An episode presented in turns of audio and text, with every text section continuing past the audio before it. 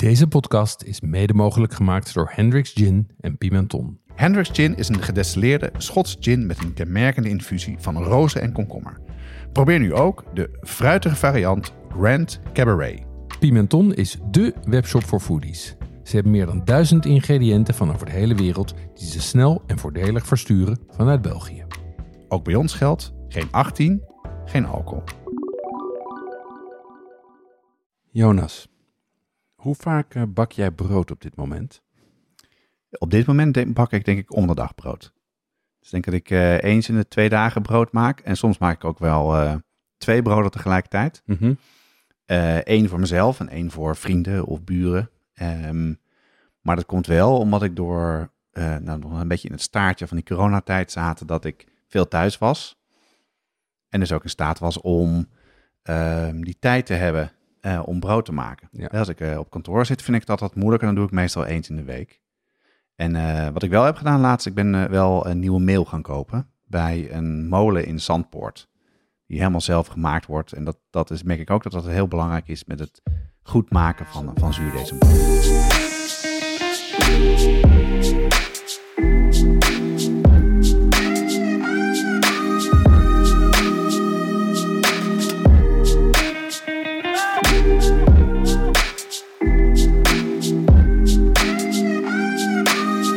De podcast gaat over lekker eten en drinken, zelf koken en buiten de deur eten. Het is voor iedereen, van het beginnende tot de ervaren thuiskok. Alle recepten en tips uit de podcast staan in de show notes op watschapdepodcast.com. Op Instagram, Facebook en Twitter delen we doorlopend wat we koken en eten. Elke aflevering starten we met een drankje, dan bespreken we onze culinaire ervaringen en staat er één onderwerp centraal. Deze aflevering gaat over zuurdesem 2.0, eh, de tips en tricks. Eh, we bakken heel veel, Eh, we hebben daar onwijs veel van geleerd en eh, we hebben ook veel van onze starter verstuurd naar luisteraars. Ongeveer 50 zijn ermee aan het pakken. Ja, en eh, we gaan het hebben over onze ervaringen tot nu toe. Ehm, dingen die we anders doen dan we ze zeg drie kwart jaar geleden deden. Ehm, maar ook andere broden en andere baksels die je kan maken met zuurdesem. En daarbij gaan we even kijken, gaan we het even hebben over zeg maar next level in afwerking.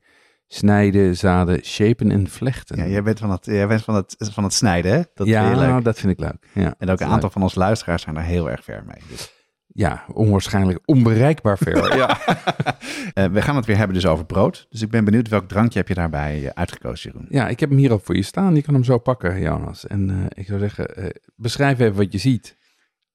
Ik zie een, nou, een, een licht gelig drankje. En het lijkt een beetje op appelsap. En verder zit er niks in. Dus ik, eh, ik ga proeven. Ja, lekker is dit. Dit is, ehm, ja, het is een siroop. Ja. En ik vermoed, ik denk vlierbessem. Ja, Vlierbloesem. Ja, ja vlierbloesemsiroop. Ja, dit is eh, zelfgemaakte vlierbloesem. Ja, zelf gemaakt. Zelfgemaakt, Oh, wat ja. goed zeg. Ehm, en eh, dit, is, dit is de tijd, zeg maar, om dat te doen. Mei, juni is de, de, de periode van de vlierbloesem. Die staan overigens in bloei. Ehm, het is heel makkelijk om het zelf te maken. Eh, en ik heb dit jaar voor het eerst twee verschillende methodes naast elkaar geprobeerd. Want ik zag dat een aantal mensen daarmee bezig waren. Ik heb er eentje gedaan waarbij de, waarbij de, ehm, de bladschermen, het gaat om de bladschermen. De bloemschermen bedoel ik zeggen. De bloemschermen, die in het ene geval laat je hem inweken in koud water. En kook je vervolgens van die koud water een suikerstroop. Ja? En de andere, daar begin je met maken van suikerstroop. En daar zet je dan de bloemschermen in.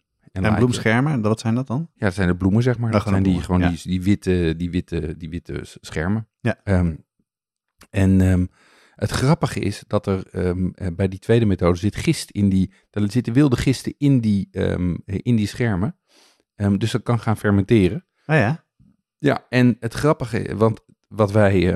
eh, de eerste keer dat ik hiermee in aanraking kwam was toen ik, nou, ik denk een jaar op 15 was. Zat ik hier in, eh, in Amsterdam op school en we hadden een biologieleraar...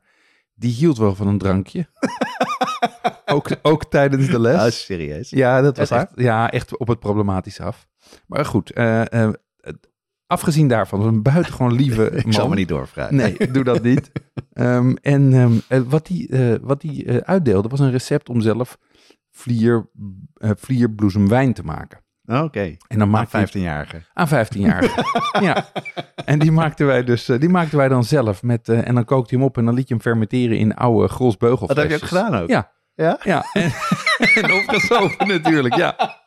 Hey, Ja, dat eh, denk je nu heel anders over met je eigen kinderen. ik zou mij. dat geen succes vinden als de kinderen dat nu gingen doen. Dus eh, De tijden zijn echt veranderd. Hè? ja, maar het is, het, is, het is ontzettend lekker om te drinken. En eh, het gaat hier heel hard. En wat, de echt, wat mijn echte winst was in deze variant, is dat ik er ehm, citroenzuur bij heb gedaan. Dus geen vers citroensap, maar citroenzuur. Daardoor blijft hij mooi helder. En ehm, eh, eh, krijg je precies alleen die, ehm die vliersmaak en niet ook nog de citrusmaak erbij. En welke versie drinken wij nu dan? Dit is de, ehm, dit is de, kou, dit is de siroopversie. Dus de versie die eh, koud ingeweekt is. Dus waarbij ik siroop heb gemaakt en, met Ja, ja. die- en in die siroop die bladeren. Dit is de, de minst lang houdbare en die heeft veel meer aroma dan degene die je opkookt. En houdbaar omdat het gekookt is natuurlijk. Ja, precies. En omdat dus die dood zijn. Wat heb je verder nog eh, gedaan de afgelopen tijd, Jeroen, thuis? Ja, ik heb, ehm, eh, ik heb weer een saté gemaakt. Daar, eh, ehm, eh, daar, was het weer daar was het tijd voor, daar was het mooi weer voor. Dus ik heb, ik heb een grote, grote partij saté, saté babi gemaakt. Toch wel de favoriet. Nou, de mensen die de aflevering, de saté aflevering hebben geluisterd, die weten dat. Dus dat heb ik gedaan. Ehm, en daarnaast ben ik met een wat langer lopend project bezig om eh, voor een van mijn buren brood te bakken. Oh ja? Ja, die zijn allemaal, ehm, eh, eh, niet zeggen gluten, die zijn tarwe-intolerant Ja, ja. denken we. Die konden eigenlijk geen brood eten. En ik ben nu met hen aan het kijken of er een combinatie van zuurdesem en, ehm, en spelt en of tarwe is, die ze wel aan kunnen. En daar hebben we al een aantal combinaties gevonden die werken. Dus dat is een soort van doorlopend project van, nou ja, mixen proberen. En dan voelde ik ze een paar plakjes en dan kijk ik of ze daar last van krijgen of niet. En durft het wel aan om Ja, dat durven ze aan. Ja, ze hebben, ze hebben geen hele grote reacties, weet je. Het is niet, eh, dit is geen eh full-on eh, celiakie. Het is wel zo dat ze er echt last van hebben. Dus die proberen dan gewoon één of twee plakjes en laten me ze weten hoe het is gegaan. Dus, hey, en jij? Wat heb jij uitgespookt? Nou, wat ik heb uitgespookt, ik ben weer uit eten geweest. Kijk. Het, het, we, we mogen weer naar buiten, Eh, sowieso natuurlijk, maar we mogen ook weer naar restaurants. Mhm. En ik ben eh, gaan eten bij AN Japanese Kitchen in Amsterdam. Oh ja, staat ook op mijn lijstje. Dat is, eh, daar ben ik al vaker geweest. Dat is een, je- nou, het zit een beetje in een gekke plek eh, in de pijp. En echt heel Japans, want heel, mensen helemaal in pak met oortjes in die de deur open voor je doen. Ja, is nu wel heel fijn, want nu weet je gewoon zeker dat, dat, ja, dat je niet met te veel mensen zit en dat het schoon en netjes is en dat je geen risico loopt op, op corona. En eh, daar eh, de, de sushi-chef, de chef die daar staat, die maakt heerlijke sushi. En wat Mhm. ik het leuke vind daarvan, dat hebben we natuurlijk wel vaker over sushi gehad. Hij maakt een beetje eh, een wat meer westerse versie. oké. Dus hij gebruikt er ook truffel in. Ja. En hij gebruikt er ook oude kaas in, die die, Ja. die, die aanbrandt. En het is nog steeds heel klassiek een, ehm, eh, een sushi gerecht wat je eet. Zeker als je, als je dat menu neemt. Ehm, maar met wel dingen die we wat meer gewend zijn. Ja. En, die ik, en ik vind het ontzettend lekker. En het is echt een super, super aanrader is het. Oké, leuk. Ja, wat ik nog meer gedaan heb. ehm, eh, een aantal weken geleden waren wij 16 jaar getrouwd. En eh, nou, na de aflevering die we over kreeft hebben opgenomen, Ja. liep het water me al in de mond bij Ja. de kreeft tempura. Dus de lobby was thuis was ook ingezet Die waarschijnlijk. was zeker ingezet, ja. Ja, nee, maar het was ook een mooi moment. Ja, we konden natuurlijk niet zoveel doen eh, om zo'n feestelijk moment te vieren. Ja. Wat wij, waar wij gewoon voor gekozen hebben, is we gaan gewoon allemaal dingen maken die we heel erg lekker vinden. Goed idee. Dus eh, dat heb ik gedaan en dat was onwijs goed gelukt. En Ja, mijn goed vrouw- gelukt? Ja, mijn vrouw was helemaal, helemaal fantastisch. Ja? het. Dus, ja. Oké, helemaal geslaagd. En de tempura ook gelukt. Ja, ja, ja het, wat ik het nadeel vind van als je vaker eh, langere eh, menus maakt, dat hadden Ja. we wel gedaan, dat het wat later op de avond wordt en dat het donker wordt. Ja, Dus het ging wel. een tip die jij gaf om wat tempura op hetgene te doen wat je frituurt. wat beslag er, er bovenop Ja, te spetteren, Dat zeg spettert maar. wel flink. Ja. Die moet je wel oppassen, heb Ja. ik wel gemerkt. Dat werkte goed, maar het kan nog beter. Daar, heb ik, Ja. ben ik wel achter. Het is al niet zoals ik het wilde, wilde hebben. Nee, dat is, ik vind tempura hartstikke lekker. Maar eigenlijk is het voor dinnerparty zeg maar niet zo geschikt. Omdat je het eigenlijk meteen... Eigenlijk moet je, is het best intensief om het te doen. En eigenlijk moet je het meteen uit het vet opeten. Ja, meteen eten. Dus het is, eh, eh, als kok sta je dan echt zeg maar in de keuken. En, eh, Nou, maar, heel maar- hard rennen naar de tafel. En Ja, dan, ja. nee, maar het was heerlijk. En, eh, en ja, en het was wel, ik heb wel onwijs geleerd van van jouw uitleg over kreeft. Hè, voor mensen die de vorige aflevering niet geluisterd hebben. Want kreeft lekker vinden, doe dat vooral. Ja, Dus eh, ik heb alle stappen genomen. En, Super. eh, dus dat was een, eh, een, een groot succes. wat leuk om te horen, man. Baktotaal is de webshop voor thuisbakkers. Ook Jeroen en ik bestellen daar onze bakspullen. Ze hebben een eh, snelle, uitgebreide site met veel productinformatie. En achter deze moderne voorkant van Baktotaal zit een club die al meer dan 40 jaar broodbakkers en patissiers belevert. Ja, want oprichter Gerrit Bouwhuis ging begin jaren 80 met zijn busje van het Apeldoorn het hele land door om bakkerijen te voorzien van specialistische ingrediënten en bakgereedschappen. Het is eh, super dat je tegenwoordig als thuisbakker toegang hebt tot dezelfde spullen als professionals en de jarenlange ervaring van een leverancier. Want ik zat online even te kijken. Je kan er ongeveer 15 verschillende reismandjes vinden en maar liefst 221 verschillende soorten bonbonvormen. Je kan er echt uren rondneuzen.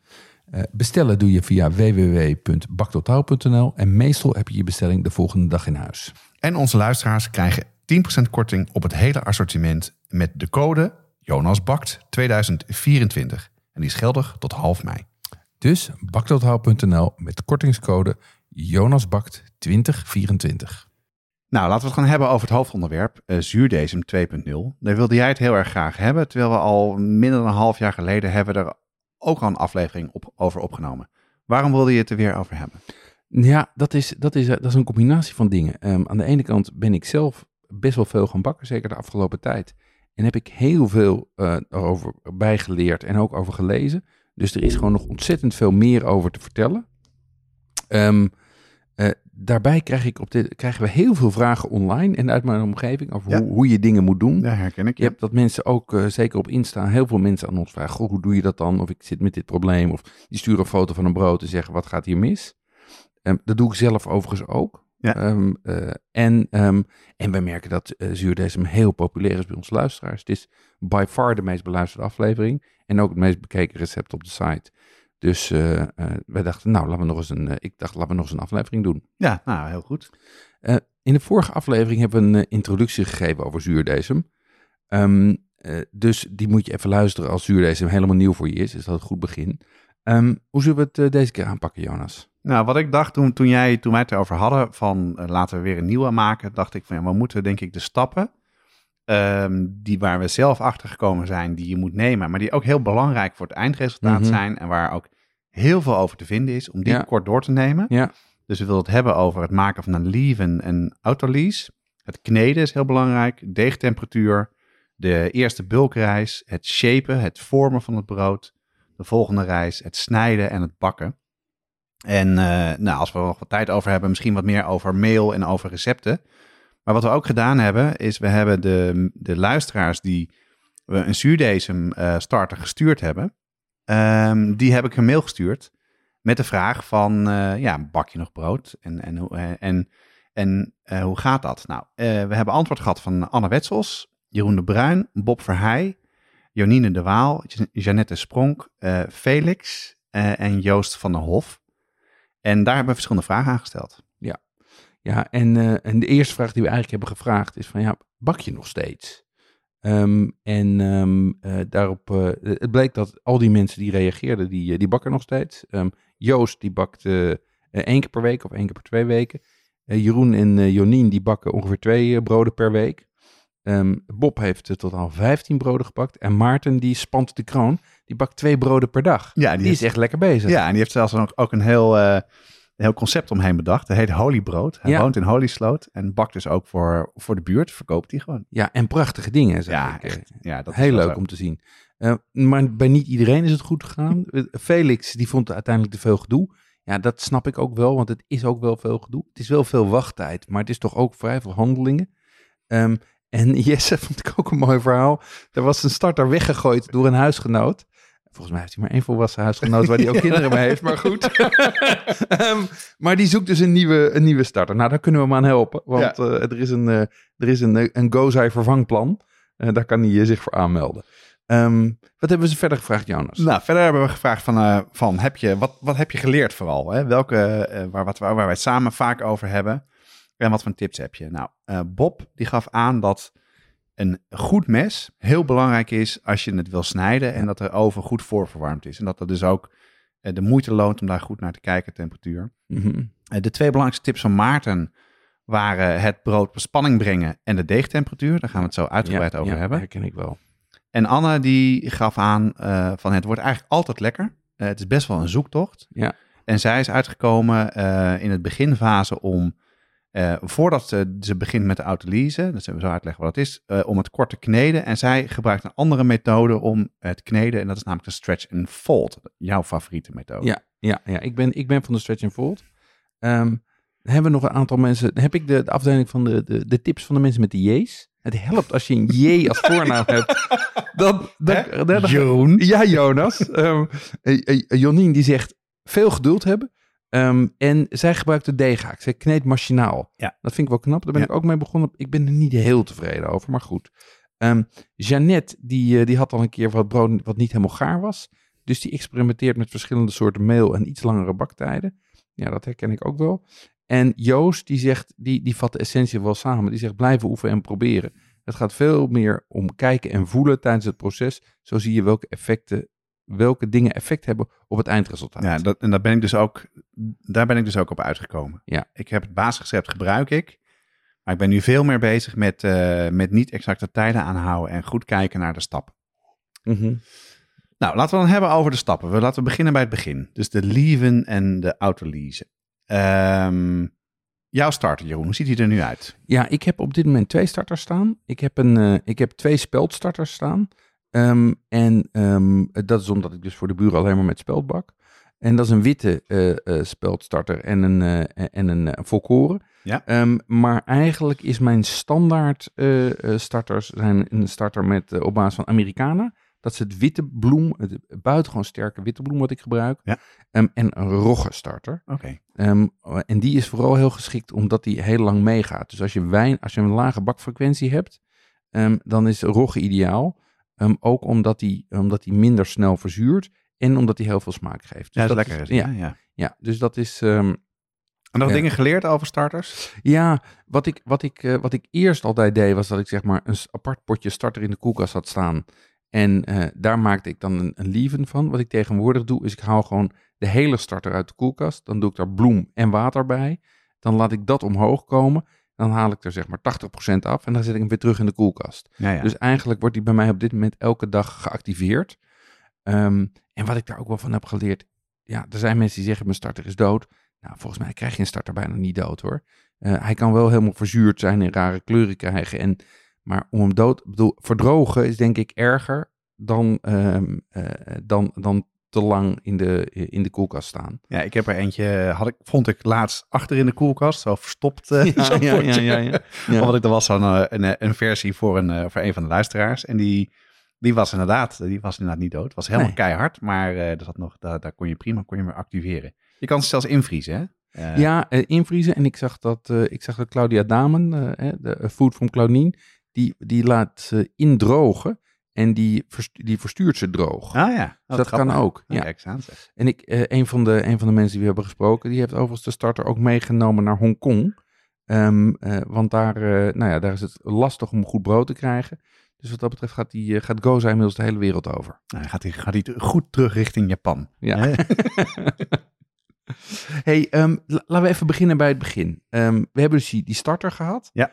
Daarna krijgen we een proces dat heet autolyse. Wat is dat en waarom is dat zo belangrijk? Ja, dat is ehm, de fase waarin je meel mengt met water. Ja. En eh, je zorgt ervoor dat het meel de tijd krijgt om het water op te nemen. Ja. Er zijn heel erg veel verschillende recepten en versies die zeggen je moet alleen maar het meel in het water doen. Of je moet het eh, met of zonder de starter doen. En je moet het met of zonder zout doen. Eh, maar wat het, dus, het zorgt ervoor dat het dus eh, goed zich opneemt. Het proces van glutenzetting begint alvast. En het voordeel daarvan is dat als je dan eh, die deegbal gaat kneden of gaat shapen, zoals jij het vaak doet met op een andere manier, dat die minder plakkerig is. Hè? De structuur verandert. En je moet wel opletten, denk ik, want soms laat ik hem te lang staan. Dan eh, langer dan een half uur tot een uur. En dan, ja, dan gaat het al heel erg reizen en aan de slag. En dan ben je het controle over het proces een beetje kwijt. Maar Ja.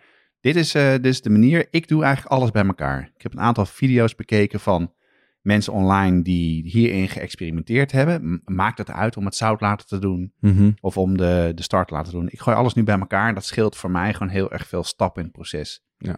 En eh, dus dat is, dat is Autolies. Ja, het grappige is, ik doe, ik doe eh, tegenwoordig ook, ik doe wel het zout erbij, maar ik voeg mijn starter pas later toe, juist om die reden. Ja. Omdat ik nog wel eens vergeet om eh, mijn autolyse, dat ik hem heb staan. En als Ah, ik dan mijn ja, starter slim. er nog niet bij heb gedaan, is eigenlijk het fermentatie nog niet Ja, begonnen. dat is heel slim zeg. Ja. Dus, eh, Ja. dus dat doe ik. En, eh, en ja, nog even iets. Waarom autolyse? Het is eigenlijk gewoon inweking. Eigenlijk is het gewoon dat dat meel, dat water absorbeert, toch? Ja. Dus daarom was ik ook van een beetje van op het verkeerde been gezet. Ik dacht dat er iets heel ingewikkelds gebeurt, maar het is gewoon inweking.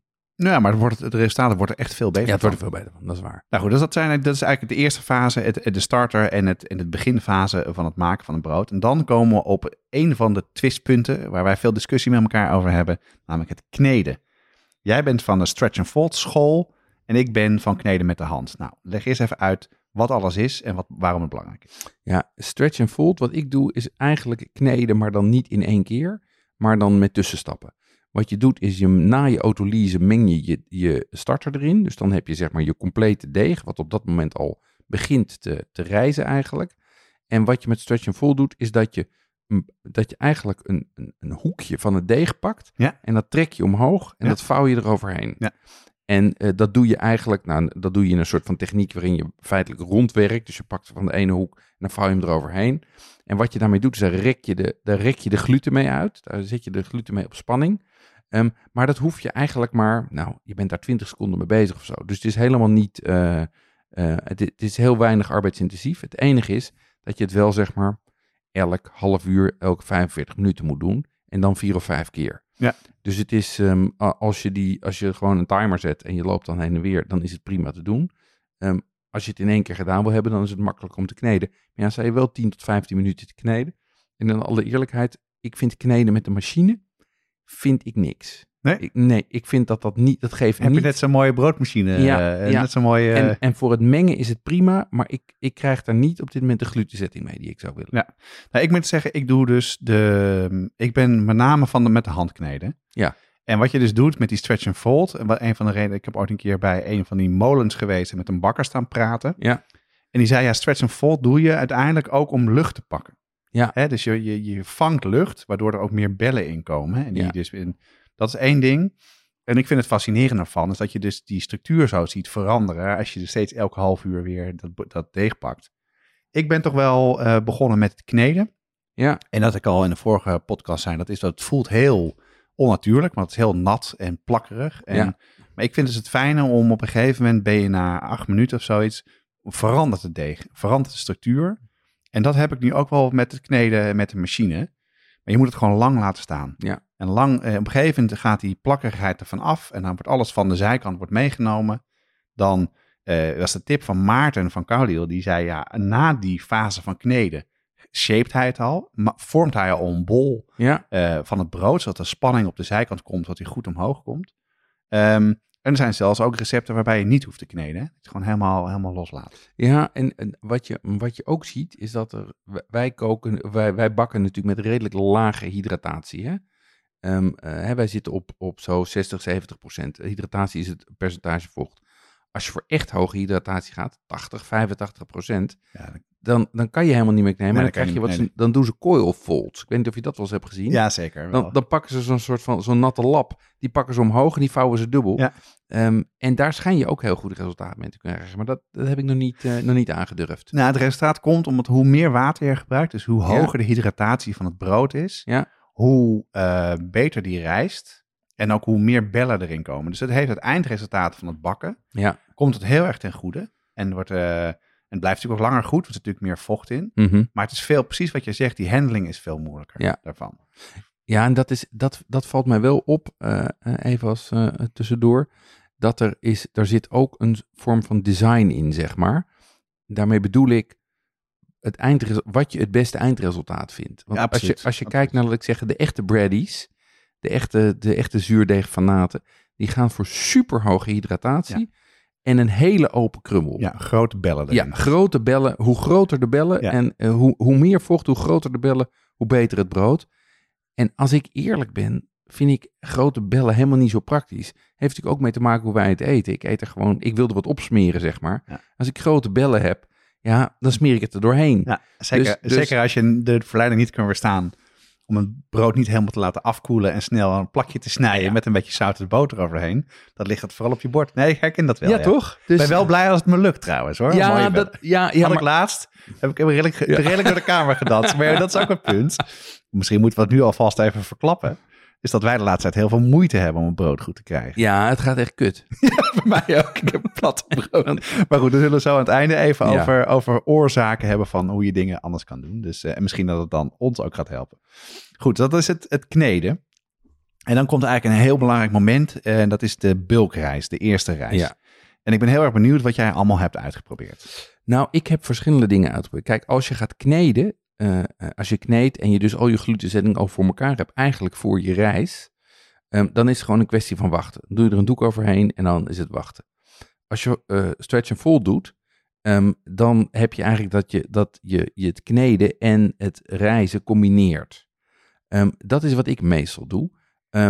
En wat, je, wat ik dan zie, is dat het eigenlijk de, de lengte van de reis gaat helemaal niet alleen om het recept, maar gaat ook ontzettend om de omgevingsomstandigheden, om het- de hoeveelheid brood. Dus ik lees het, deeg veel meer eigenlijk, ja. dan dat ik hard ga zitten timen. Ehm, En waar let je op dan? Wanneer is het voor jou klaar? ja, dat heeft te maken met enerzijds met, eh, eh, met hoe plakkerig het is. Ja. Dat, heet, dat is vooral die glutenzetting natuurlijk. Ehm, en anderzijds hoe groot het is geworden. Ja. Ehm, en eigenlijk moet het, moet het verdubbelen in maat. Wat daarbij wel lastig is, is dat je dat natuurlijk in een... Als je je starter, die heb je gewoon in een glazen pot staan. Ik doe daar een elastiekje omheen. En dan weet ik wanneer die verdubbeld is. Ik kan dat bij, bij die, bij die roestvrijstalen stalen komen eigenlijk niet zo goed zien. Dus om dat een beetje te eyeballen, zeker als je natuurlijk de hele tijd stretch fold doet, ja, dan, dan is het net als met kinderen. Het lijkt alsof ze niet groter worden. Ja. Maar het is wel zo. Ja, tot, tot, iemand, tot, eh, tot je bij oma bent en die zegt, zo, dat Exact. ben je gegroeid. Precies. Ja, ik gebruik daar dus ook een, eh, een glazen kom voor. En dat werkt dus perfect. Ja, En dan merk je dus dat ik het vroeger veel te lang liet staan. ja, ja Omdat want dat is wel een van de risico's, hè? Absoluut. Ja. Wat, want wat zijn jouw belangrijkste lessen of inzichten in de- van deze stap in het proces, van de, van de bulkreis? Nou, ik denk dat de belangrijkste, ook waar eh, wat Maarten aangaf, Maarten van Kouliel, is Ja. de deegtemperatuur. En ik, had me, ik heb dat wel vaak gelezen en gezien in video's Mhm. en eh, in podcasts ook gehoord. En, maar laatst, toen realiseerde ik me gewoon waarom dat zo belangrijk is. Namelijk dat door die deegtemperatuur, dat die hoger is. En daar gaat het eigenlijk om. Je moet Ja. proberen die bulkreis te doen met een temperatuur van 28 graden. Ja, En vaak wordt er gezegd, zorg ervoor dat de omgeving 30 graden is, zodat nou, dan heb je automatisch dat deeg ietsje kouder is. En Ja. eh, hè, met, de, met kommen en dat soort dingen die erin zitten. Maar dat zorgt ervoor, en dan moet ik het goed zeggen, dat de zetmelen in suikers worden omgezet. oké. En die suikers heeft gist nodig om te fermenteren, om te groeien. Oké. Dus als je een te koud deeg hebt, dus je laat het staan op het, op, eh, of het staat op de tocht, hè, dan gaat de lucht langs, koelt het heel snel af. Dan is die, die eh, ontwikkeling van het deeg veel minder goed. Heb je, en heb je ook veel minder, eh, zoals het in het Engels heet, oven spring. En daar ben ik wel mee begonnen. En de, de, dus je kan een kant op gaan van rijstkasten. Ja, Nou, ik heb even online gekeken. Dat gaat hem niet worden. nee. Wil wat, ik wel. Wat kost een reiskastje? Nou, dat is de- tussen de 150 en de 500 euro zo. Oké. eh. Oké. Bij mij is het vooral ruimte. Ja. Eh, ik, heb, ik heb gewoon geen ruimte meer in mijn Nee. keuken daarvoor. En de, de makkelijkste oplossing, en die werkt echt heel goed, dat heb, daar heb ik goede resultaten mee behaald, is om het in de oven te zetten, het lampje in je oven aan te zetten en daar ook een soort kommetje kokend water bij te doen. En dan Ja. heb ik een temperatuurmeter, uh, een thermometer in gedaan. En dan zie ik dat die ongeveer op 28 graden blijft. En dan zie je ook dat het brood beter wordt. Hm. Dus dat is, dat is denk ik mijn belangrijkste les die ik daar heb geleerd. Oh ja, ja ik, heb, ik, ik ben in het gelukkige bezit van een stoomoven en die heeft een, eh, die heeft een rijststand. Ehm, eh, en die kan ik inderdaad van, weet ik wat, 20 tot 40 graden of zo instellen. Ja, ja. Ja, Dus ik denk dat die, eh, dat ga ik ook maar eens wat vaker proberen dan. Ja, interessant. Ja, en daar heb ik ook wel dingen gehad met in plastic doen of met een theedoek die nat is of droog is. Ik heb alles wel uitgeprobeerd. En, eh, maar ik moet eerlijk zeggen dat ik vaak te veel variabelen verander in het proces, dat ik nooit zo goed weet wat nou wat was. Dus, eh, maar ik merk wel met een, een, theedoek die nat is, dat dat deeg heel nat wordt. En dat Mhm. werkt niet later. Ja. Ik heb het ook wel eens, als ik geen ruimte in de keuken had, of in de ijskast had, heb ik het buiten gezet als het koud was. Droogt het heel snel van uit. Dat is Ja. allemaal dat soort dingen. Maar goed. Ja, Dus- maar dat is dat, wat jij zegt, te veel variabelen. Ik, ik had het daar even over met Linda, de Barefoot Baker. Ja. Ehm, eh, en ik bedoel, ik, ik, denk, ik denk dat wij wel kunnen toegeven, die bakt het allerbest van dat- iedereen. Nou ja, in ieder geval wat je kan zien op Instagram. Gigantisch, fantastisch. ja, fantastisch. Ehm, eh, wel altijd volkoren overigens. Ja.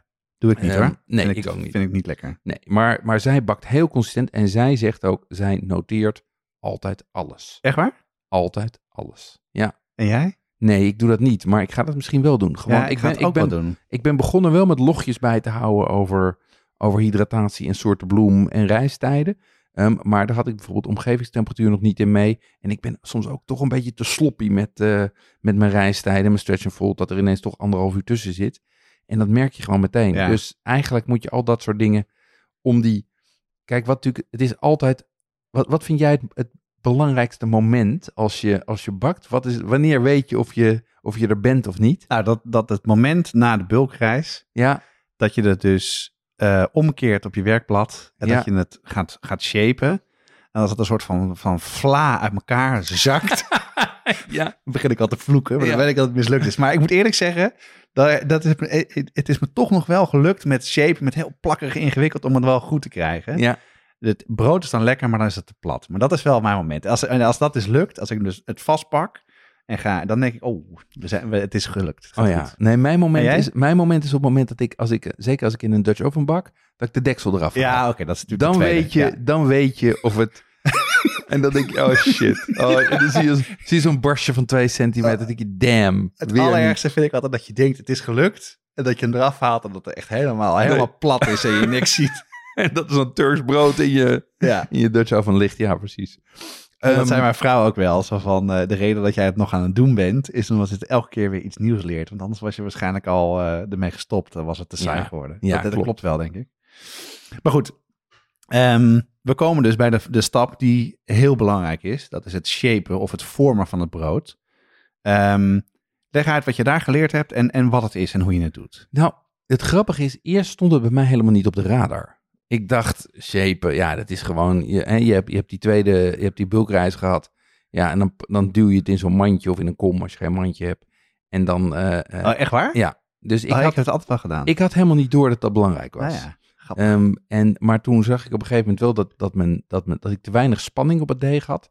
Dus eigenlijk kwam ik daar pas tot de ontdekking dat deeg spanning van belang en wat is deegspanning Ja, dan? dat is eigenlijk hoe goed hij zijn vorm houdt. Ja, En dat Ehm, voel je heel erg. en dat voel je heel erg. En dat zie je ook. Wat jij net aangaf. Dat als je hem op het, op het aanrecht laat vallen. En hij, hij zakt als een soort van. Hij zakt als een pudding met te weinig gelatine. Zakt hij uit elkaar. Ik kan je eerlijk bekennen, ik heb het soms nou gewoon echt weggeflikkerd. Ja. Dan had ik geen zin meer om het te maken. Nu ben ik er klaar mee. Ja, Ja. maar, maar, dat is, maar die deegspanning is dus heel belangrijk. En dat doe je met shapen. En shapen, ja, dat is iets wat, waar je eigenlijk video's voor moet kijken. Ja, om ik het zal echt te wel op de site wel een paar zetten. Ja, ehm, maar waar het om gaat eigenlijk is dat je, dat je de buitenste laag van het, van het deeg, dat je die op spanning brengt. ehm, net niet laat scheuren, want dat kan ook gebeuren. Ja. Door hem vaak naar je toe te trekken, van je af te duwen. Er zijn verschillende technieken voor. Ehm, en dat maakt ook uit of je een boel maakt of een banaton. Zeker. Want ja. of je dus een, zeg maar een langgerekt brood of een bol maakt. Ja. ja, met de bol was belangrijker. maar met een bol is het ook makkelijker. Dat is waar. ja. Want bij een, Ja. bij een bol, wat ik daar doe, eigenlijk hetzelfde, vaak wat ik hetzelfde wat ik bij Stretch and Fold doe. Dus ik pak gewoon die flappen, ik trek hem op spanning. Hè, dus ik pak, de, ik pak de hoekjes, die trek ik eroverheen. Dan zit hij op spanning, dan keer ik hem om en dan, staat hij, dan Ja. gaat hij goed. En dan met zo'n, eh, zo'n hoe heet dat? Zo'n schraper. Ja, met zo'n schraper. Die eh, werkt heel goed. En, eh, en dan kan je. Dat, ik vind het wel een, een meest bevredigende stap wel hoor. Als, je, als het lukt om een mooi bol te krijgen. En, eh, en dat is ook wat die. ehm, dan voel je, merk je ook dat met, met uh, zuurdezenbrood het ook heel erg tactiel is. ja, Dat je, ontzettend. dat je het voelt en dat je denkt, nou dan we- kan je niet zitten wel goed. Je voelt de vorm, je voelt de Ja. stevigheid. Denk, nou dit wordt een mooi brood. Nou ja, we hadden het net al over het lezen van je deeg. Dat is dan eigenlijk, je, je voelt dan waar die, waar die aan toe is. Ehm, en een banaton, dus een, een langgerekt brood, dat doe ik tegenwoordig met oprollen. Dus dan Ja, leg, ja. Ik hem, eh, leg ik hem neer op mijn, eh, leg ik mijn, mijn deeg op de werkbank. En dan vervolgens eh, trek ik hem uit in een vierkant. En dat vierkant, dat rol ik op. En dat leg ik dan in mijn mandje. Ja. En wat heel belangrijk is, is, nou, of wat heel belangrijk is, weet ik eigenlijk niet. Maar wat ik wel doe, is ik heb van die, van die mandjes, van die rieten mandjes, Ja. waar je het in doet. En dat zorgt er ook wel voor dat er wat vocht uit kan. Eh, ik heb ook het idee dat er een beetje een soort zuurdees cultuur in zo'n mandje zit. Dat ook helpt eh, met het geheel. Ja, die mandjes, dat is echt een stap voorwaarts. Gebruik jij dan een doek in een mandje of niet? Nee, nog niet. Oké. Wil ik wel. Ik wil eigenlijk zo'n doek hebben met zo'n, met zo'n plastic, met zo'n elastiek eromheen. En, eh, maar dat heb ik gewoon nog niet kunnen vinden of niet aan toegekomen. Ja, ik zou jou twee, twee, twee tips krijg je van mij. Kijk aan. Ja. nee, het eerste is, ik gebruik een doek eigenlijk alleen als ik met zaden werk. Ja, kan me Ehm, voorstellen. Want anders gebruik ik rijstmeel. En dat vind ik de Ja, uitvinding. dat is absoluut uit. ik, dacht dat dat, ik dacht rijstmeel, gewoon meel, maakt geen fuck uit. Verschil van dag en nacht. Ja, en, en het maakt dus uit, voor de mensen die dat niet weten, als je meel gebruikt om in een kom te doen of in zo'n mandje, om te voorkomen dat, die, dat het deeg gaat plakken en dat Ja. eruit komt, een meel wordt door de deeg opgenomen. Ja. En dat wordt dus, dat verdwijnt. Eh, en rijstmeel blijft erop zitten. Precies. En net zo heb je ook, ehm, gebruiken ze andere dingen voor. Volgens mij rogge is Ja. ook wat, wat groffer. Ja, en, eh, precies, dat kan ook. Dus, dus, maar, eh, dus één is rijstmeel, dat vind ik echt, dat, wat een verschil is dat. ja, absoluut. Eh, lastig te krijgen. Ik ga daarvoor naar de toko. Ehm, eh, eh, want bijvoorbeeld bij een bakwinkel kon ik hem niet krijgen, tot Oh, mijn verbazing. Ja. Ehm, en het andere is, ik gebruik, als ik dus met, met zaden of, of zo werk, dan gebruik ik een doek. En wat ik daarvoor gebruik zijn, Komt de tweede tip. ja, komt de tweede tip, hydrofielluiers. Dat zijn die Heb oude... je die nog? Ja, die hebben wij nog. Die heb waar? Ja. En die Wat een zijn, goede tip. die zijn briljant Ja, die daarvoor. zijn fantastisch. Die zijn Dat- fantastisch. Dus ik heb zo'n hele stapel even hydrofiel. naar de prenatal binnenkort. Ik zou, ja, hydrofielluiers. En overigens, dat Shit, ding... wat een goed idee. zeg. Ja, en weet je, en dat, dat plasticje met dat elastiekje. Weet je wat dat is? Het is gewoon een douchekap. Ah, ja. Zo'n douchemuts is dat. Ja, Ja, ja, tuurlijk. en ik heb die, die heb ik dan uit zo'n amenity kit uit een hotel meegepikt. En eh, die doe ik eroverheen. ja, ja, ja. Goed idee, hè? Stukje hekken. Nou. Ja. Ehm, goed, dus, dus dat is over het shapen en het... eh, en ja, en dan heb je nog iets uit voorshapen. Daar moeten we het ook even over hebben. Dat is eigenlijk het shapen voordat je gaat shapen. Ja, Ehm, Het klinkt overdreven, maar ik heb een video gezien laatst en dat, dat maakt dus echt Ja, uit. het maakt een verschil. Ik doe dat tegenwoordig. Ik doe het een kwartiertje voordat ik ga shapen. Ja. Dan, laat ik hem, dan breng ik hem in, voor de eerste keer op, op spanning. Ja. En daarna breng ik hem nog een keer op spanning. En Maarten doet het dus, wat ik al net al zei, doet het al, al nog helemaal het begin van het proces. Voordat hij de eerste bulkreis gaat doen, doet hij het ook nog een keer. Oh, wauw. Voor hem, hij zei, dit is echt een groot verschil. Oké. Deze temperatuur en dit. Het maakt voor hem, en hij maakt echt fantastische broden. Dus eh, ik geloof hem meteen. Hey, en ehm, dan hebben we dus die, dan heb je geshaped. Dan ga je naar de tweede reis. Hoe doe jij die tweede reis?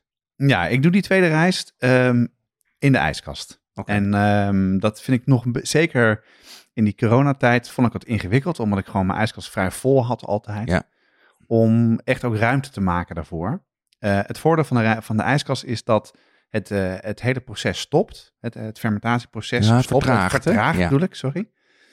Ehm, dus je hebt meer controle. Ja. Eh, dus je kan het ook echt een nacht, ik laat het meestal een nacht staan en soms ook pas de volgende avond maak ik het. Het, eh, het brood wordt er wel lekkerder van. Ja. Eh, want door een langere fermentatie wordt er veel meer gluten opgegeten in het brood. En het wordt dan ook wel wat zuurder door. Mhm. Maar daardoor wordt het ook eh, smaakvoller en beter te verteren. ja, ik heb wel eens gehoord dat mensen hem soms wel zelfs 36 uur laten. tweede. Heb je dat wel eens gedaan? Nee, ik heb denk ik wel ongeveer anderhalf dag gedaan. Ja. Dat ging prima. Oké, leuk. En ehm, ik wilde het nog steeds een keer buiten de ijskast doen, maar daar ben ik nog niet aan toegekomen. Ja, ik heb dat wel gedaan een paar keer. eh, als dat qua timing zo uitkwam. Ehm, dan wordt hij wel, bij mij ging hij dan wel heel hard. Wordt hij Ja. wel heel erg eh, luchtig en bubbelig. En, en datzelfde heb ik met ehm, nog reizen nadat hij uit de ijskast komt. Weet je, Ja. bak je vanuit koud of laat je hem weer op temperatuur komen. Wat doe jij? Ik doe tegenwoordig vanuit koud. Ja, ik ook. Ik doe niet meer, want het gaat te ver. En ik ben Ja. er eigenlijk wel uit dat, dat, dat de... Kijk, als je een, als je een creusetpan gebruikt, die een hoog opstaande rand heeft, en doet daar je brood in, dan houdt die rand houdt je brood tegen. Ja. En dan komt het mooi omhoog. Dan Ja. lijkt het net alsof het prachtig gelukt is. En tegenwoordig gebruik ik een ander, een klos. Ja. Eh, en dat is eh, van aardewerk. Eh, en daardoor is er, zijn er geen opstaande randen bij. En dan zakt die uit. En, dan me- en toen pas had ik door dat ik wat voor fout ik aan het maken was Ja. daarin. Hoe bepaal jij bij die tweede reis of het klaar is voor, om in, in de oven te gaan? Ja, en daar heb je dus ook heel erg veel dingen online over. Dat is eigenlijk de, de, de, de pooktest, het duwen tegen het deeg. Eh, eigenlijk kan je zeggen, als je het induwt en er gebeurt niet zoveel, je kan het niet indrukken, dan is het onder eh, gefermenteerd. Hè, dan zit er te weinig in, te weinig lucht in. Als je het eh, induwt en het komt langzaam terug, dan is het goed. En als je het induwt en het blijft uh, gedeukt, dan ben je eigenlijk te ver. Oké. Nou, dan komen we bij de laatste stap. Hè, dus uh, het is uit de ijskast, het is klaar, de oven staat aan. En dan komen we bij het uh, snijden, het insnijden van het brood. En ik vind dat dus echt oprecht het moeilijkste van het hele brood maken. Hoe doe jij dat? Ja, ik ben begonnen met een, met een soort. Ik, ik ben begonnen natuurlijk gewoon met een keukenmes. Ik dacht dat valt allemaal zo ingewikkeld kan het niet zijn. Je kent mij. Dat. Nou, nee, dat werkte niet. Dat, dat leidde tot trekken en, en scheuren en lelijk. Niet goed. Toen heb ik uh, een hobbymesje gekocht bij de, volgens mij bij de Action gewoon of zo. Zo'n setje van die, zeg maar van die, die hele scherpe uh, hobbymesjes. Dat ging aardig, maar nog niet zoals ik het zou willen. Inmiddels heb ik een uh, scheermesje. Dat gaat het best. Um, en waar ik ook hele goede resultaten van weet, is, uh, dat hoorde ik ook van Anne Wetsels, die gebruikt een scalpel. Ja, ja, ja. maar dat is het voorbehouden aan het, ja.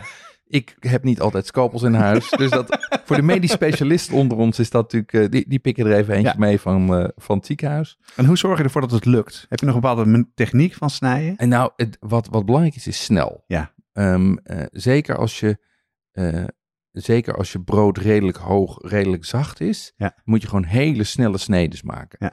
En dus in één soepele beweging hap er doorheen.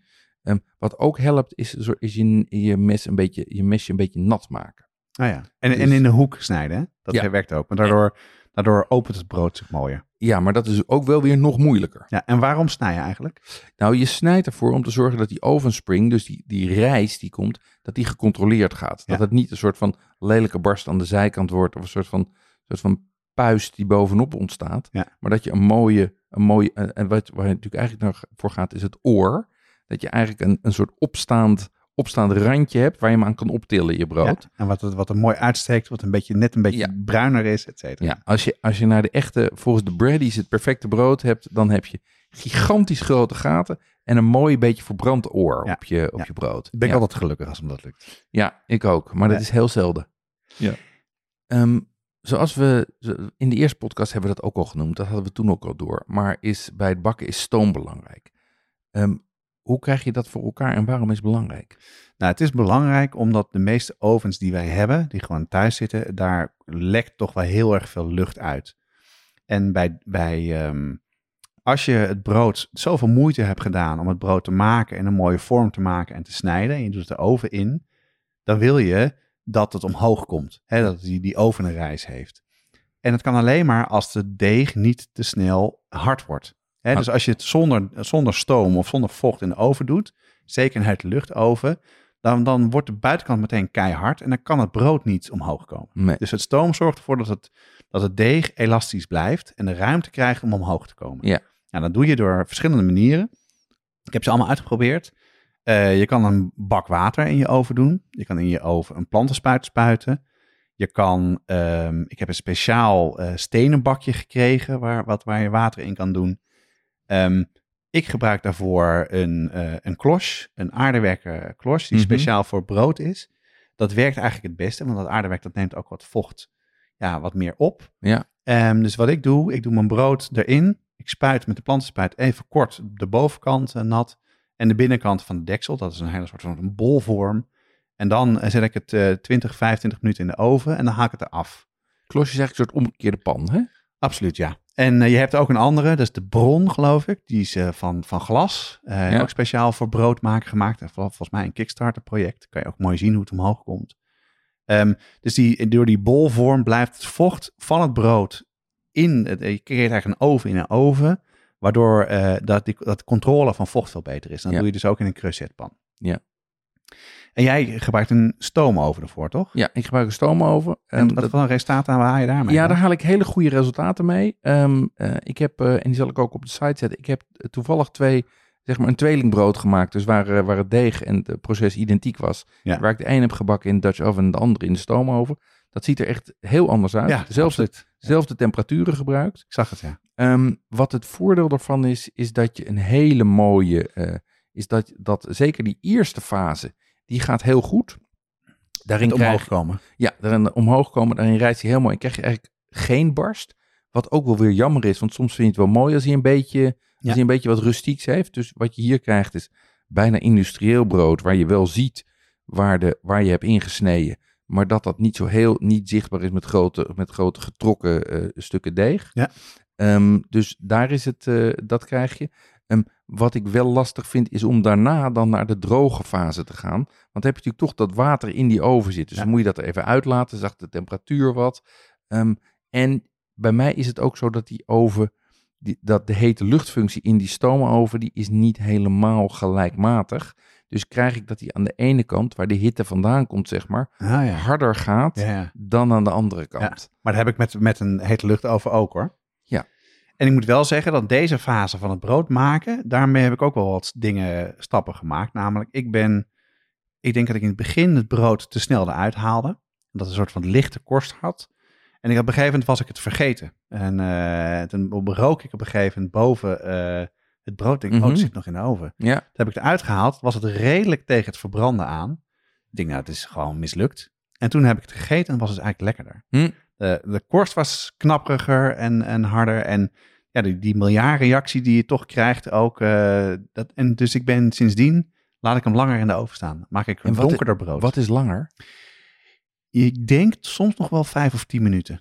Ten opzichte van het eh, recept dat op de ja, site ja, oké, oké, oké. Maar niet uren. Nee, nee, maar. zeker. Nee, op een gegeven moment wordt het gewoon, eh, dan gaat het gewoon echt verbranden. Ja. Maar dus, ik probeer dus, wat je net zei, die oren probeer ik dan zo'n mooi randje aan te krijgen, wat wel wat donkerder is. Maar de rest moet echt, ja, niet lichtbruin zijn, maar echt, echt wat dieper donkerbruin. Dus ik doe het meer op, eh, op het oog, doe ik het. En ik draai het dan een paar keer, want dan, eh, ja, de, ik heb een hete luchtoven en aan de achterkant is dat eerder gaar. Dan komen we bij de laatste stap. En ehm, dus dit is eigenlijk het hele proces wat we doorgelopen hebben, waarin we al echt heel erg veel dingen geleerd hebben.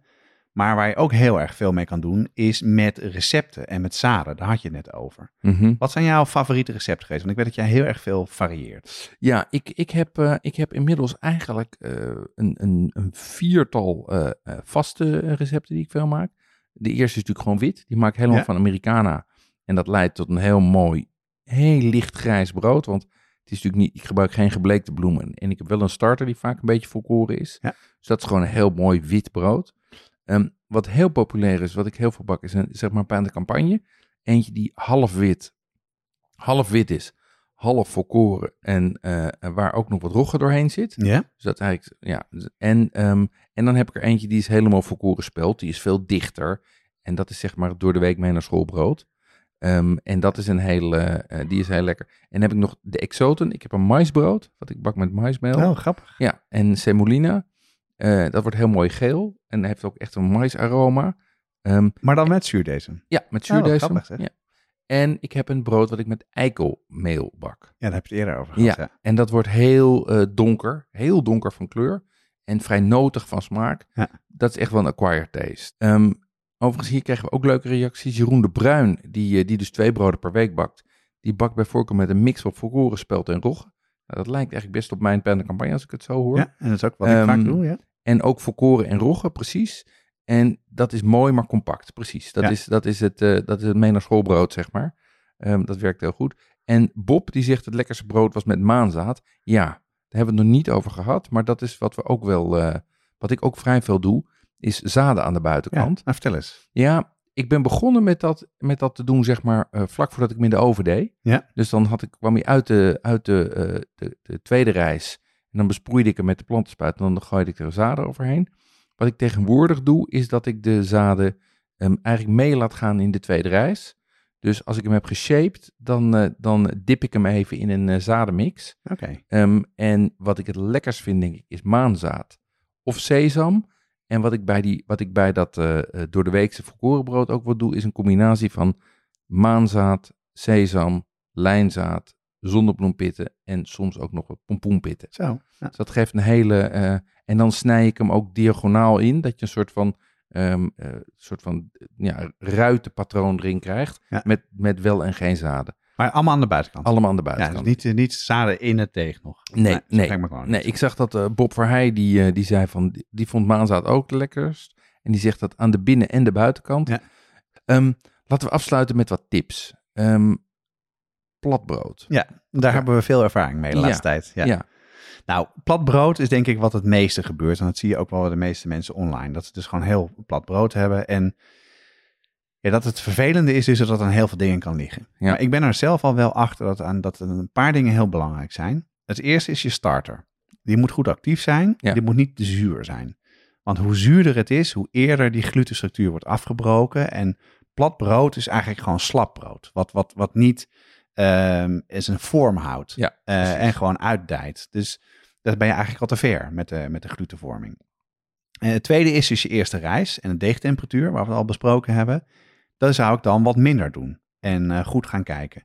Wat je ook kan doen is wat minder vocht toevoegen. Ja. Hè? Want vocht fermenteert ook sneller en plakkeriger. Ehm, daar moet je wel mee opletten, want als je te veel doet, wordt het heel hard brood.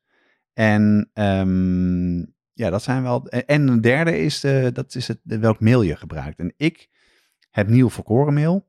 eh ben ik aan het gebruiken voor mijn starter. En mijn starter ontplofte bijna. Hm. En De, de, de activiteit ging zo omhoog. Ja. Zoveel sneller. Ja. Dus, dus mijn starter eh, en mijn leaven. Ja, die was gewoon. eh, die, moest ik veel korter laten, laten reizen. Want die was over zijn punt heen. Want als je leaven te ver is en je hebt te veel cultuur erin zitten. dan versnelt het hele proces ook. Dus het is eigenlijk voor zorgen, die zuurgraad verminderen. eh, dan wat minder starter. En goed nadenken over alle variabelen die je verandert. Want kneden bijvoorbeeld ook. Hè. Soms, ik heb een recept gehad wat heel goed ging. Ik denk, nou mooi, ik, heb, ik ben weer terug. Ik heb, het- heb het weer na Ja. een paar platte broden. En toen was ik, eh, had ik gewoon eh, te weinig gekneed de, voor, de volgende keer. En toen was het weer niks. Ja. was weer plat. Ja. En jij, heb je nog andere? Ehm, nou ja, minder, wat ik, als, ik, als, ik de, als ik de weg even kwijt ben, dan ga ik eerst even minder water erbij doen. Ja. Een kortere bulkreis, net wat jij ook zei. En gewoon heel nauwkeurig noteren wat je doet en, wa- en wat er gebeurt. Want dan kan je vaak de oorzaak vinden. Maar ik merk wel dat elke verandering heeft meteen impact. Ja, ja. Een andere manier van omgaan met je structuur heeft, een, eh, heeft impact. Eh, omgevingstemperatuur, dat zei, eh dat zei Barefoot Baker ook. Die zei, ja, maar als het, als het met deze temperatuur is, dan is het hele proces anders. Ja, dat klopt. En, en dat is natuurlijk wel, bedoel, wat dat betreft hebben wij nog geen jaar rondgemaakt. Maar ik denk als het straks echt 28, 30 graden is, dan wordt het ook echt heel anders. Ehm, dus eh, ja, Hey, en heb je nog tips ehm, over voor mensen om te volgen online? Of mensen die, waar jij veel van geleerd hebt, wat je graag wil ja, doorgeven? ja wie ik, wie, degene waar ik het meest naar kijk, op Instagram in ieder geval zijn in Nederland eh, de Barefoot Baker, Linda, die hebben we al een aantal keer genoemd. Die heeft fantastische snijinstructies, jaloersmakende Ja. snijinstructies. Ja, een prachtige video's ook altijd. prachtige, die maakt prachtige brood die eruit zien als draken, eieren en echt onwaarschijnlijk mooi. En de laatste tijd is eh, um, Claudia Damen, eh, oftewel Food from Cloud9, die is, eh, of Cloud9, ik weet eigenlijk niet hoe we dat moeten zeggen. Ehm, die, eh, die heeft allerlei hele goede how-to's, ook met filmpjes erbij. Die legt ook uit wat er misgaat. En die heeft in september, komt haar eerste boek uit, dat heet Vers Deeg. Oh, cool. En dat gaat helemaal over bakken. Ja. Ik denk dat dat ook wel een, eh daar gaan we, dat gaan we er zijn de tijd eens even naar kijken. En dus, dus een andere tip is dus eh, gewoon goed bijhouden welke stappen je doet. Ja, precies. En dan Ja. probeer te reconstrueren wat er veranderd Nou, is. ik, ga, ik ga ook maar zo'n eh, zo'n boekje aanschaffen of een Excel maken en dan mezelf forceren steeds maar één ding te veranderen. Ja. Niet te veel. Nou, ehm, verder, ik heb al een keer zuurdesem broodjes gebakken. Ehm, oliebollen heb ik met Ja, echt gemaakt. Ja, Ja, ja, ja. de oliebollen dit jaar waren met zuurdesem. En ik heb pizza gemaakt. Dat ging allemaal vrij goed. Vooral die broodjes waren een succes. Ehm, maar ik wil binnenkort echt next level gaan en een keer een gala bakken. Ja, ja, eh, ik wil graag een eh, eh, andere starters maken met chocola waarschijnlijk. En ook wel proberen niet de, de, de versies te maken zonder ijskast. En kijken. En vooral een keer geen platte broden maken. Dat, Ja, dat wil ik vooral. Dat wil ik ook graag. hey, en dan eh, komen we bij, eh, bij ons terugkerende item. Vegetarisch repertoire. Heb je nog eh, een toepasselijk gerecht uitgekozen? Ja, ik heb een heel toepasselijk gerecht, ehm, namelijk panzanella. Dat is een Italiaanse salade van oud brood. Ja. En dat klinkt vies, dat is het niet. Dus die past weer helemaal in het vegetarische repertoire. Ehm, het is echt een Italiaans recept. Wat je doet, is je neemt gewoon restjes oud brood. Ik Ja. gooi kontjes en zo van, eh, van onze, van onze zuurdesembrood gooi ik in de vriezer. En dan eens in de paar maanden haal ik dat eruit. Snij ik daar blokjes van. Dan besprinkel je het met, warm wa- met, met water. Dan knijp je het uit. En daarna meng je het met eh, tomaten, komkommer, veel olijfolie en verse mozzarella.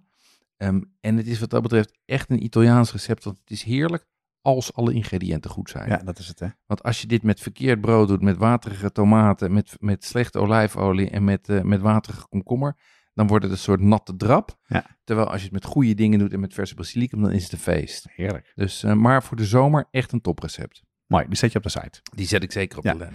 En wij zullen de, op de site zullen we dus niet een nieuw recept zetten, want dat staat er al. Maar we zullen wel een aantal van de tips die we benoemd hebben even kort bij de show notes eh, plaatsen. Ja, en wat variaties van de recepten misschien. Ja. En links naar filmpjes. en links naar eh, sites om te volgen. Ja. Waar eh, gaan we het volgende keer over hebben, Jonas? Nou, de volgende keer gaan we het hebben over nou, wat voor veel mensen synoniem staat met de zomer of eh, einde van de lente. eh, lekker in de tuin barbecuen. Barbecuen. Ja, Daar ben, je, heb jij, ben jij ingedoken? Dus, ja, de wereld van barbecue. Daar ben ik, heel, ben ik in geweest en ik heb mij verbaasd over hoe groot die is. Maar Ja. daar vertel ik eh, volgende keer straks Ik ben alles benieuwd. over. Deze podcast wordt gemaakt door eh, Jonas Nouwen en mijzelf Jeroen Doucet. Reacties kan je sturen naar jeroen.watschaftepodcast.com of jonas.watschaftepodcast.com of je stuurt een DM via Instagram, Facebook of Twitter. Help ons door onze podcast door te sturen naar één iemand waarvan jij weet dat hij ook van lekker eten en drinken houdt. En laat ook een review achter op Apple Podcast. Hebben we nog leuke reacties gehad? Ja, eh eh, Ton Elke, oftewel eh, Petra Verburg, die reageerde op ons recept voor pasta met kreeft. Ik heb altijd van die bieskastige sauzen in de vriezer. Gaat echt goed bij alles. Goede podcast weer. Sommige heb ik al vaker beluisterd. Die van zuurdesem en kombucha. Echt waar, joh. Ja, Ja. die luister meermaals. Nou, dan heb je er nog eentje van zuurdesem om nog een keer te luisteren. ja, Tot de volgende keer. tot de volgende keer.